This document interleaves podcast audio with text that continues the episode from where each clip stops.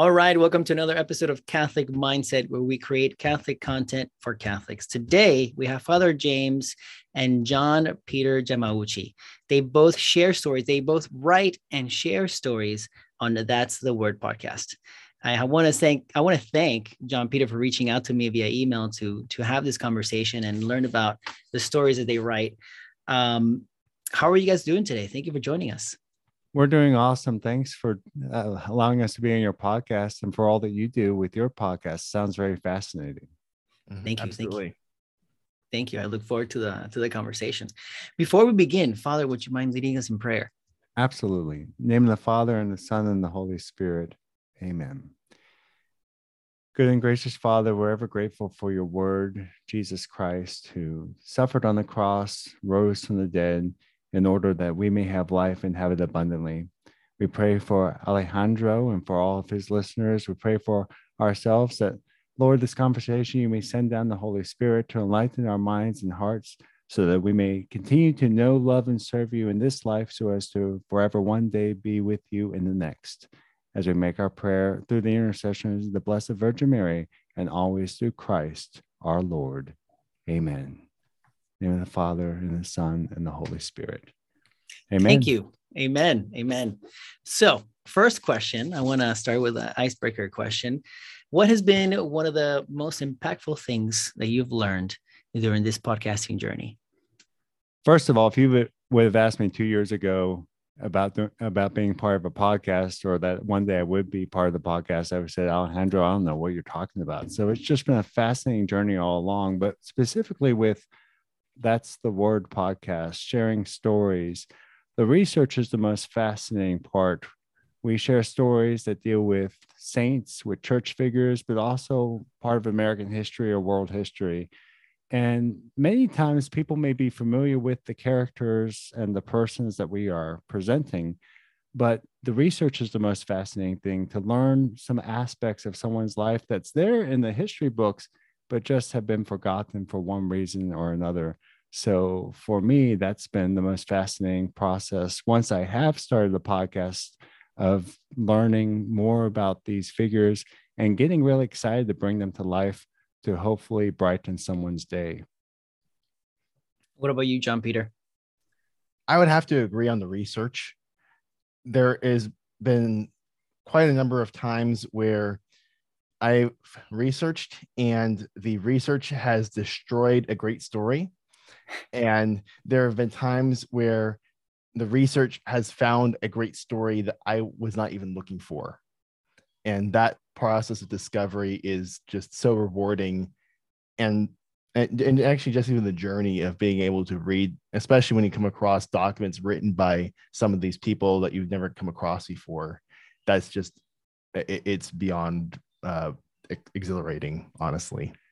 And i'm sure alejandro for for yourself and for anyone who does podcasts it's always very rewarding to get feedback from folks. And i think that's always just been once you're in the podcast world and even if it doesn't come regularly but just every once in a while when somebody just drops a line or when i see people who know i do a podcast and they say oh we, we really enjoy the the stories you share i mean that's always very rewarding and I liked I like the fact that you guys actually write your stories. I I didn't know that when we first jumped on the, on a phone call, John Peter and I, to talk about doing this uh, this podcast.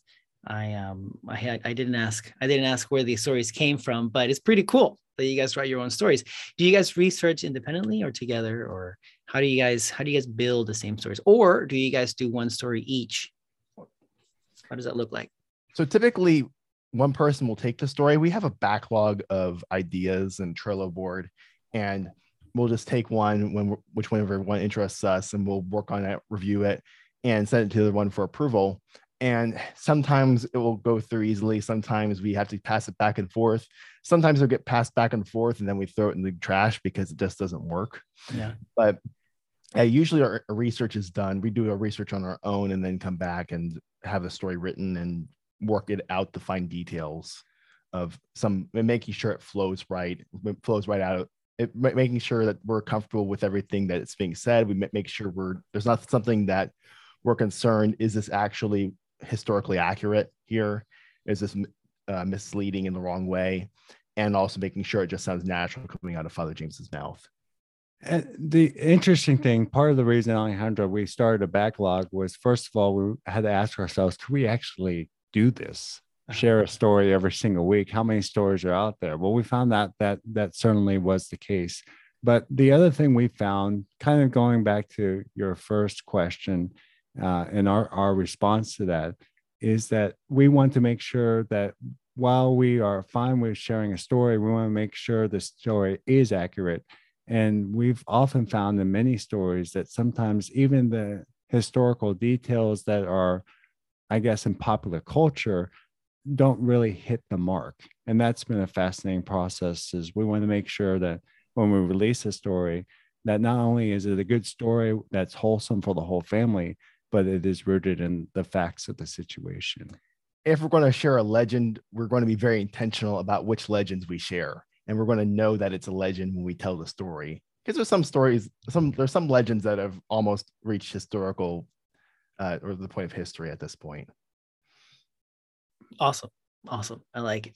So before we go further i think what i, I want to know why how did it start? How why did it start John Peter and I had an interesting conversation. I've been a priest since 2011. I'm a priest of the Diocese of Dallas, and I'm currently a pastor of a parish of about 2,000 families down in Waxahachie, Texas, which is in the southern part of our diocese. And John Peter and I have always been interested in sharing the faith. And we were just talking about the role of stories, you know, how stories are used to shape culture and society you know you think of popular culture you think of the movies or different entertainment industries. But then you go back to think of throughout all of history that's been the case. You look at the greek culture any any big established culture they always have the capacity to share stories to hand things on. Then of course in our own faith jesus christ right? How did he teach? He shared stories. He told parables. The apostles when they were sent on their commission they told everyone what Jesus did. And so we realized how important it was to share stories with folks. And sometimes that gets lost in our modern culture of things. Um, and, and just to be able to share a fun, good story. And we grew up uh, having our mom, or I should say, our mom, you know, choosing to read stories to us. And so we just thought in our society, how can we contribute um, to be able to enhance things in our culture, whether the culture at large or even within the church nowadays. And we thought the story was a good way to go. So when you guys come up with a topic, or for example, going back to this backlog, do you guys shoot for a particular age range, or are you, who are you telling the stories to? Ourselves mostly. Okay. If uh, now if yeah, we have to be interested in the story ourselves. This is something that we have to be okay. I would really like to hear this story. We do shoot for it's always family friendly. So okay. we want to make sure that families can listen to this and enjoy it. But other than that, uh, we're writing when we're Catholic, so we write from a Catholic mindset. We write from a Catholic perspective, and that's about it. We we've done stories with almost no relation to the church or things like that. And we don't, we're not really auditing the stories for, okay, what do we, what sort of target? We're just mostly, we figured that if we're interested in the story, if it's something that interests us and it's told well, then other people will be interested and our audience will be interested because they're choosing to listen to I'm, I'm presuming they're listening to the stories that we're telling because we, they like what we choose. And and I think for us, a big reason is is always in the end rooted in God, because Jesus Christ said, I am the way, I am the truth, and I am the life. So it's not so much focused on just supernatural truths or the supernatural elements of the faith, but it can be very natural. You know, it could be part of the natural history of things. Uh, again, even non Catholic related. However, as John Peter said, with the Catholic mindset, with the Catholic perspective, um, because we want to draw out that truth. Because part of sharing the story is not just the entertainment, that's part of the puzzle. But the other piece that's very important is that it is formative, not just informative, but we want it to really be formative because as a people, we are always being influenced by someone and or something. And we thought, how best can we um, contribute to the podcast world and truly be something that's formative for Catholics. But if someone were to not to be Catholic and were to listen to this story, um, that they would get something out of it too, if they were interested in something that is true and something that is wholesome. So, do you guys have any background in writing? None of us do, neither of us do. Uh, John Peter and I both are graduates of the University of Dallas, which is a Catholic university here in the Diocese of Dallas.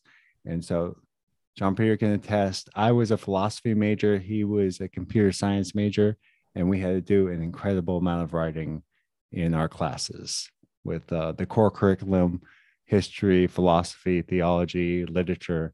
And so I think that experience has helped us be able to do these stories. Okay. Okay. How many stories have you guys written so far? About 70 or 80. And your podcasts vary in range, right? I think I have them here. Yes. You have- Go ahead. once go ahead. a week, once a week, every Wednesday since uh, Advent of 2020, we've released a story. So, and we try to stay ahead of the game so that we're not, uh, you know, looking to record a story the Wednesday before. But sometimes that happens because life happens. like yesterday. That's exactly right. Yes. But now we're caught up. It's been interesting. We've always had a story in place. That was one of our big questions when we were starting the podcast. Can we actually keep up Mm. with uh with the schedule? So we've always had the story there. Sometimes it's just been um, making sure we get together to record because obviously I live in a parish nearby and, and John Peter lives uh, in another town here in the diocese. So it's a matter of getting up here to the studio and making sure there's time for us to both record because we both have uh, very busy lives.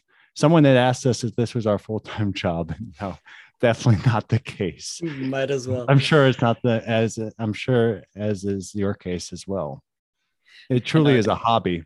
Yeah, yeah, yeah, and at least not yet. Maybe in the future, hopefully. One can only hope that you know your side projects grow into an actual, um, into an actual thing. Well, it'd be cool. It would be. Cool. But you know that's interesting. I mean, a relative I remember told me once, you you always want to do something that you love. Mm. And so if, uh, right now this is something we do really love, and so it is a hobby for us. It really is something that that is life giving to us. And I assume for any podcaster or any any profession, you know, if they do something that really love, and then it eventually maybe turn out as something that can supply one's income or life, that's awesome because there's that passion there. Um, we always will have to do stuff that needs to get done uh, in any job or any vocation, but it's nice to be able to get to the point where we can really focus on the things that we love. I'm with you. I'm with you there. So how how long does it take you guys to put the story together? Because I'm seeing here you got eight minutes, you got 12 minutes, even a 20 minute story. So uh, do you guys shoot for a certain word number? Because I've I know a little bit about writing and I've tried to put together my own content. That's why I Mm. decided to do interviews because creating my own content took time. Like you guys do research, you guys have to write it, drafts, share with each other. So how many how, long no how long does it take for you guys to put a story together? I would say maybe two or three hours of research and writing, maybe. I, I don't think it, it does it me it's definitely the most time consuming part of the production. The recording takes maybe 15 minutes, recording and editing, maybe half an hour. That's probably to be generous here. But the Wow. uh yeah, it- because we'll go go through and have to read the story and make sure it s- sounds good. And then um, I mean, because we have the scripted part at the beginning and then the afterword is unscripted. We generally shoot for about a page. It's not really scientific. We Okay. great we, we greatly enjoy the fact that in podcasting we have no constraints on the time and, and being precise with the seconds. So Got we it. keep the short we keep the stories five to ten minutes long, but and we just uh, don't nail down exact. And and you know, it has evolved over time where it used to be just a story and then we realized there was value in telling people a little bit of the background of the story um, so that people can if they choose uh, get more information from it and so now we always have an afterword after the story to just share some background information and it's fascinating because getting feedback from our audience that's the thing they always compliment on us the most is the afterword. So for us, we're focused on getting the story right. And for us, that's the sign of a win when we have an awesome story to share. And I know people value that, but we never thought that people would appreciate our off the cuff remarks at the end to kind of explain, but people have really liked that. So we do it. Initially, it was, I, it still is to some extent, that if we don't have anything to say at the end, we were going to not say anything and just cut at the end and not do our unscripted remarks. But then we got complaints every time we did that. So People, we're- want, people want it. people wanted the remarks. And as you know, or anybody who's been a writer knows, there's always the editing process. And part of the reason when John Peter and I actually come together, because many times we don't actually get to interact uh, in person with each other on the story until we're ready to record it. And writing something is very different than uh, presenting it in an audio uh, format. And so we review that and again, make sure that it's not just a nice written document that's something to read in terms of on a piece of paper, but something that can really be presented because we're very cognizant that the listener is not going to have the paper in front of them. And so we want to make sure the tone, the inflections, the things that we emphasize are all kind of there because we only have five, seven minutes to tell this story. And we want, and we recognize all those elements play an impact on how it's received uh, to the listener. So, can you guys talk to me a little bit about formatting? What can people expect when they listen to these stories? John Peter, I'll let you take that one. So we're inspired in these stories by the storytelling of Paul Harvey and Mike Rowe, actually, more who is also copying off of Paul Harvey. But Paul Harvey was a famous radio broadcaster, died in 2009. One of his things that he would do is about noon, you'd hear a segment called The Rest of the Story, where he'd tell a short story and he wouldn't tell you who the person was that he was talking about. It would be someone famous or someone you know. And you get, get the story, and then at the end, he would reveal who it was. And so we're doing something similar to that, where we're telling these stories. You're going to know who the person is, or presumably who the person is, but we're not going to tell you who it is. Makes the story almost a guessing game to try to figure out who the person we're talking about is before the big reveal. Hmm. And excuse me, that was something that was very important to to me when we started this podcast. And John Peter and I both agreed in the end is we wanted to have not just a podcast that was sharing great content, but something that was very specific and sharing stories and in this format. So again, as I mentioned to you about our recording style to make sure that everything is right, since these stories are short, um, we also wanted to ensure since we only have five, seven minutes, five and seven minutes to to do these stories, that uh, we don't include anything that's non-essential, and we focus on really the essence of it, uh, to really respect the character, and to respect the listener, and respect the the time constraint that we're giving to tell this story. Okay, I I, I, I know you guys have an example for us. Absolutely. So we went through and picked one. Uh, I'm not sure if you feel the same way with your stuff. With our stuff, we were talking about this before. We're, I, we're always happy when people listen to our newer stuff first because we've gotten better about it. Yes. So we picked one of our newer stories to share that we figured that uh, you and your audience would enjoy. Yeah, the, the the the recent stories are always the best because you're you're you've improved. You've improved. My first podcast is not it's not even close to what this podcast will be, so it's normal. Absolutely.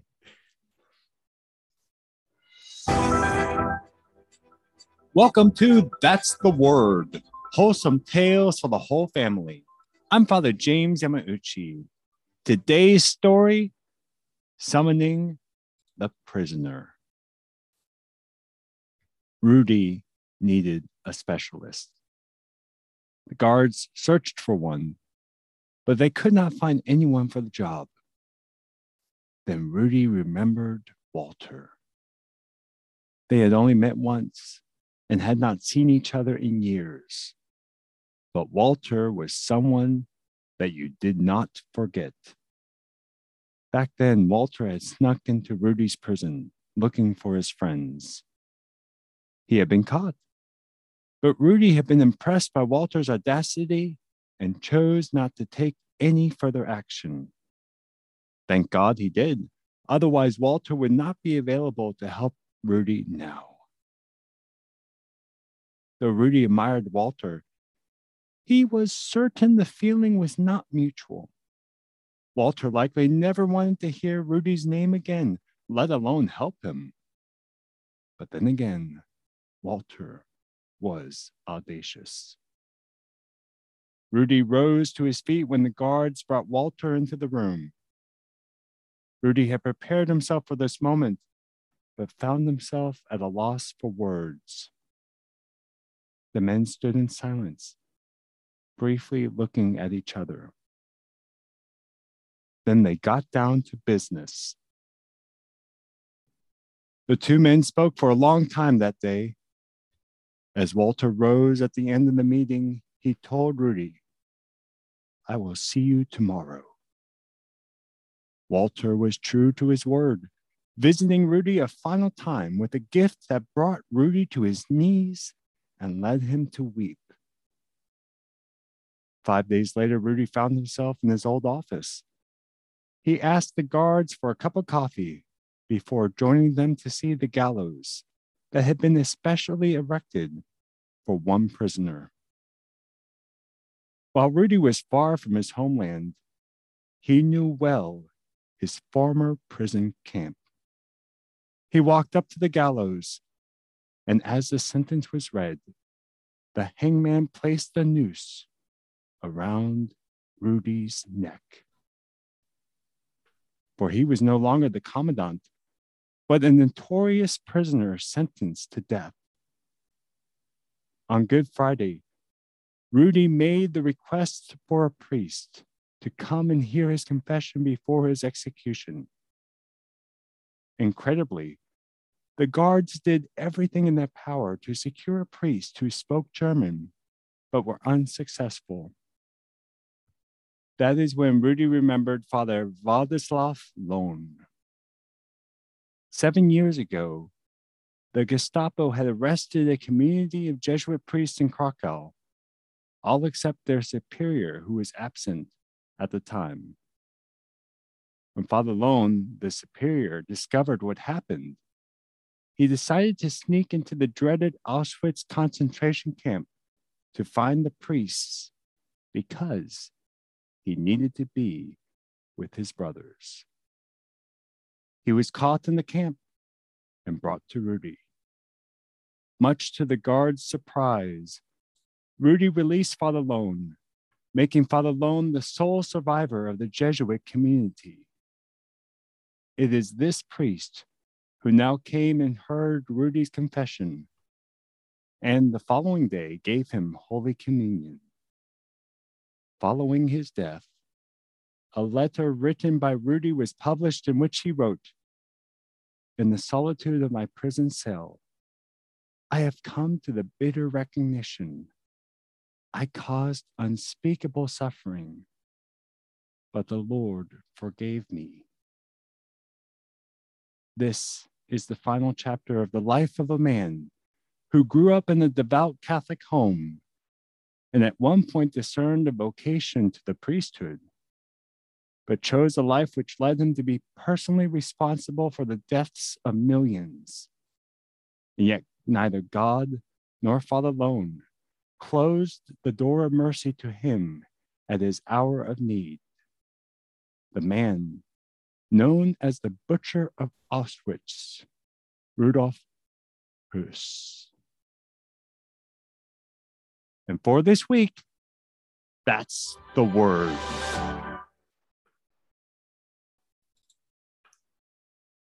Thank you for sharing that story. So, what is some of this famous chit chat you guys will do after the stories that people love so much? Well, for this story, there were a couple of things that we mentioned about. One thing is just from the personal standpoint of thinking how difficult it was for Father Lohn, presumably, to be able to minister to the former commandant, to Rudy, to Rudolph. Uh, just on, the, I I hope as a priest that I'd be able to do that. But one of the things we shared with our audience is to just think about this. He's going to a man that is not only responsible for the deaths of millions, but also the deaths of his brothers, the Jesuit community that he was in charge of. I mean, he was truly the father of that community, and he had um, a responsibility for those Jesuit brothers. So not just because they were associates, and not just because they lived together, but uh, and, and I'm a diocesan priest, so I probably don't even understand what that community dynamics like. And so this man who's responsible for the deaths of his um, brothers in the Jesuit order, he is willing to give him the sacraments that will open the doors of heaven, possibly to Rudy. That's just powerful. And yet, that was the right thing for him to do. That's what a priest is called to do. That's what Jesus Christ did when he went to the cross uh, and died for our sins and rose from the dead. And so that's what we're called to do. That's a heroic witness. Hopefully, we're never in a position where we would have to do that. But so that was one aspect of the conversation is just that witness of this priest. And would we be willing to do the same? Right. Because I mean, some of them were, it's not only just his Jesuit brothers, but I'm sure some of them were his friends. Mm-hmm. They spent quite a bit of time together. And then beyond that, or I guess not beyond that, but another thing we discussed was when the guards found Father Lohn, uh, when they're when uh, the commandant had requested them, the butcher of Auschwitz requested a priest.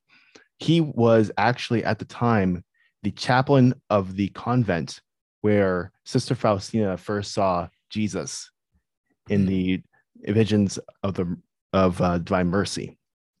So Father Lohn was called from the chapel where the first uh, apparition of divine mercy happened to come bring God's mercy to Rudolf Höss. And see, those are the type of things why we have the extra words, is there are details like that that are like, especially from a Catholic mindset, that is so um so precious to be able to include.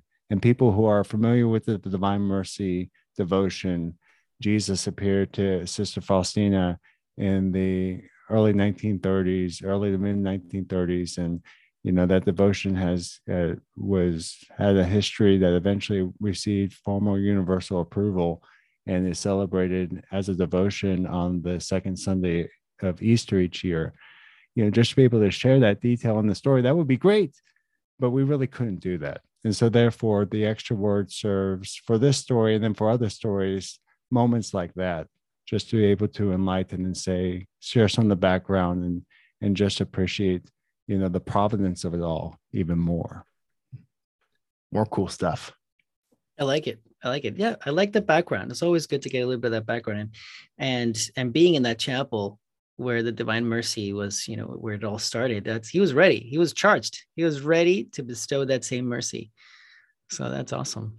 He was definitely primed for that you know yeah. for sure. And yeah that's just uh it gives us hope you know in that situation you know that there is always hope you know that as st paul reminds timothy you know god desires all men to be saved and come to the knowledge of the truth. And we always have hope in jesus christ. And he gives us clear signs of that each day not just in the teachings of the church and the sacraments but also things like that. As one of my friends said, those things are called God winks. You know, we're just like, how cool is all of this in terms of how God can work and just remind us that, yes, I am here and yes, you know, at the end of the day, um, I can make all things new. Amen. I like it. I like it. So I have some questions. You guys are brothers, right? So I wanna I wanna know a little bit about this brotherly dynamic you guys have. How's that been? It's been awesome for our relationship. We've always had a close relationship. I mean, we're I'm a little older than John Peter, but we've always had a, a close relationship. And I think this has just helped strengthen it. There are certainly times where we may disagree on a story idea or how the story should be told, but um, you know, gold is refined, silver is refined in fire, and so I think that, that's the best way to just to explain that. There's been some stories where we had to just basically say, no, we just can't do that. Uh, and there's been other stories where they've taken draft or draft. I have to say, John Peter has been very patient with uh, me because uh, I think he has a better, uh, he just has a clearer grasp of the story early on. And he's able to get a draft to completion faster than I can. But we both work together on it. Uh, and uh, it's really been good for the relationship. Mm-hmm. Probably the worst moment was when we were doing the picture and the profile. And then that, that took all day. People don't like having the doing the picture deal. I'm not the greatest photographer, so it took me a few tries. We had other family members involved in making it work, and we were, got close to homicide, but we survived that and uphill from there. I think uh, all day is an overstatement, but it did take a lot longer than we expected. It was so. literally all day. but I will say, you know, all of us, I think, bring our different gifts. I am definitely the more of the public speaker. Makes sense. I'm the pastor. Um, John, this could not happen without John Peters' technical skills. We have a nice soundboard and and just different things, and also the outreach that we've been doing on social media. That really is has been something he has taken on, and so that's a world that I'm not as familiar with.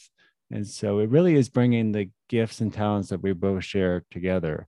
But I would say honestly, if we had the most minimum of listeners and we decided, you know, this the juice isn't worth the squeeze, so to speak, um, there would be just great benefit just for ourselves and our own relationship, um, and it would have been worth it. And so that that that makes it uh, all the more fun. Then everything else is kind of the icing on the cake, and being able to do this and and have this. And sometimes it's it's just something that you have to remember oh yeah you're actually doing a podcast and people are listening and, and people have, have have had positive impacts because of that. You know that's all just icing on the cake and you can really just enjoy it. Even though sometimes we may be uh, stressed and uh, john peter will remind me hey we got to record a story if we want to get this out by next wednesday and fair enough. So go, going back to the podcast what has been one of the hardest challenges you guys have encountered in creating these podcasts? Well, we mentioned the research being part of the challenge, and that was surprisingly the thing that took the longest. I guess it shouldn't have been surprising is the research and the reading. Mm, the other and the other aspect of it is just learning about the audio stuff because Father James keeps saying I'm technologically savvy. What that means is I know how to write code. I have no idea about audio stuff. That's not my expertise. So I'm sure you've gone through this too, working with the podcast. You start learning things that you never really wanted to know about how audio works and about how to make it wor- work. So that's been a whole learning process. It's been enjoyable, uh, but that's definitely there's definitely been challenges there um, on that end, and then more on the content end.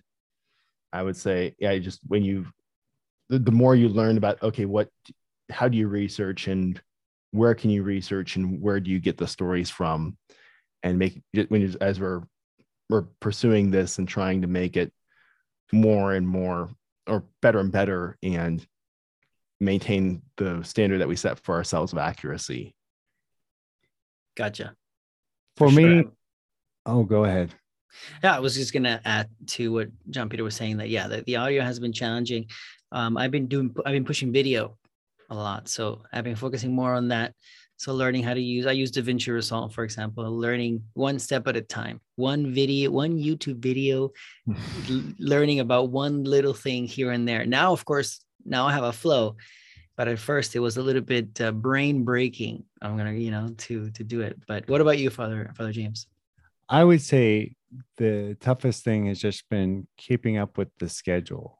You know, we both live very busy lives and we've been able to keep the schedule, but that's always, at least for me, that's always front and center on my mind. You know, let's make sure we have all all of this done and we have what we need to be able to to meet our personal obligations that we've made as goals for this podcast. I would also say another thing, maybe this is just more not maybe practical, but maybe just on the personal level. I think it takes a lot of humility to do these stories because uh, you have to be willing to let go of your own ideas or preconceptions of what you think the story is about. Um, but also that, especially in the editing process, I'm sure anybody in the artistic world would would know. Um, sometimes there's been things where I really think it's it's got to be there either because I did so much work to find this piece of information, or I just liked how I wrote it, or it's just a really nice detail. And really to learn that you are at you are a, the servant of the story, so to speak and what is really best for the story. And it's not really about you, it's about the character. One of the things I love doing is I, I've always loved music growing up. And so whenever I write uh, a story, I'm always listening to some kind of music. Normally it's classical music or a soundtrack from a movie theme. And really just to spend time with these characters or with these persons uh, has been a real treat. Um, and so while it's one of the hardest things it's also one of the blessings you really feel like you get to know this person for the amount of time you spend with them however small it is um, but then the hard thing is to be able to say i got to get out of my own way and whenever i've done that the story has shown more brilliantly than i could ever have imagined and so but it's a continuing lesson of uh, humility and just really kind of listening and and learning um, and I think that can be a, a double-edged sword, right? Learning is an awesome thing uh, because that's how we grow. But sometimes we have to acknowledge that we're not the master; we're we're always the student. I like it. I like it. So I, I I know that we're we are running out of time, but I have one more question for both of you. Um, for any Catholic out there that wants to share their faith, in any of these mediums, podcasting, social media, or, or whatever. Do you guys have a recommendation from your experience? I would say, as a priest, it's so good to see good, solid lay faithful like you, Alejandro, and so many others, and even other clergy members entering into the social media sphere. I think it's important. I think it's necessary. I think it's a it's a great witness. Uh, and and what i would always encourage is to make sure you're discerning god's will i'll never forget something my vice rector uh, in major seminary once told us he said there's a big difference between doing something for god and doing the will of god. And i think it's very exciting whenever we think of any project whether it be social media whether it be on a local level at the parish at the home in the neighborhood at work whatever the case may be to to jump in and say okay we're going to do this we're going to do this. But but then at the same time it's like well what does god really want us to do? You know because he has it all figured out and as i heard from another priest holiness is really my will and god's will becoming one. And it's not because god's doing my bidding right? And it's because i'm doing more and more god, god's bidding. So as attractive it is to be able to say, yes, we want to get out there and and get the message out, and as needed as it is, I think it's also very important to take a step back and say, am I personally growing in holiness? You know, am, am I doing everything I need to do in my vocation? And because God's always going to open doors. So maybe from a pastoral point of view, John Peter as a layperson may can give more practical advice, but that would be my thing is is there are so many opportunities, but what is something that is unique that serves the church and God well? That's something that you can contribute to society and to the church that truly is a benefit, but also at the same time allows you to become someone who, as I said in the opening prayer, knows, loves, and serves God, because at the end of the day, that's what the purpose of life is, right? According to the Catechism, know, love, and serve God in this life so as to be forever happy in the next.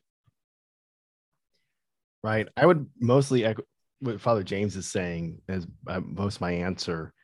And I, I mean, one thing we did is if you do want to pursue something in the creative realm or in the public realm like this, one thing we did when we were talking about this and is that uh, we weren't just going to do something where it's another priest talking on a podcast about faith stuff because there are already a lot of great priests out there talking about faith stuff. We don't need another one do it, or we didn't we didn't feel like it was going to add any Uh, anything for us to be working on something which was just that. We weren't going to add anything to the conversation there. So we try to find something that's a unique niche. What's something that's not getting done that will add value? And beyond that, though, I would say that it's most important to make sure that you're engaging with your parish. I, I'm active in my parish and in the young adult community in small groups and stuff like that. And Father James is a pastor of a parish where he is the spiritual father of thousands of souls. That's something where I, I believe I truly believe that that's where a lot of the sanctification will happen. There's very few people who are going to be the televangelists um, of uh, of today, like Bishop Sheen was back in the day. But there's a lot more of us who are going to be those personal uh, let me be Jesus in people, other people's lives. Be, yeah, uh, be the hands and feet of Jesus, and the and how people are going to hear about God uh, from our words and our actions in their own lives, in our friendships. Got it. Okay, guys, it's been great. Thank you so much, Father James, for for jumping on the show, and John Peter again. Thank you for reaching out to me and and for being on the show. It's been great getting to know about your podcast. That's the word, right? That's mm-hmm. the word. Um, I'm going to put all your contact information in the show notes so people can reach out and if you have any questions or just listen to your podcast. Um, that's uh, yeah. Thank you so much, guys. I appreciate well, that. Thank you for the time and thank you for all the good work you're doing in your podcast world. And we'll keep you in our prayers if you keep us in ours. Yeah, well, that didn't make sense. If you keep uh, in your prayers, I'll keep you guys sometimes the editing process helps there too. that sounded like a threat. no, not at all. No, I know what you meant. I know what so, you meant. Prayer, prayers for you, and please pray for us. Yeah. Thank you so much, Alejandro. This is great. Thank you. Thank you.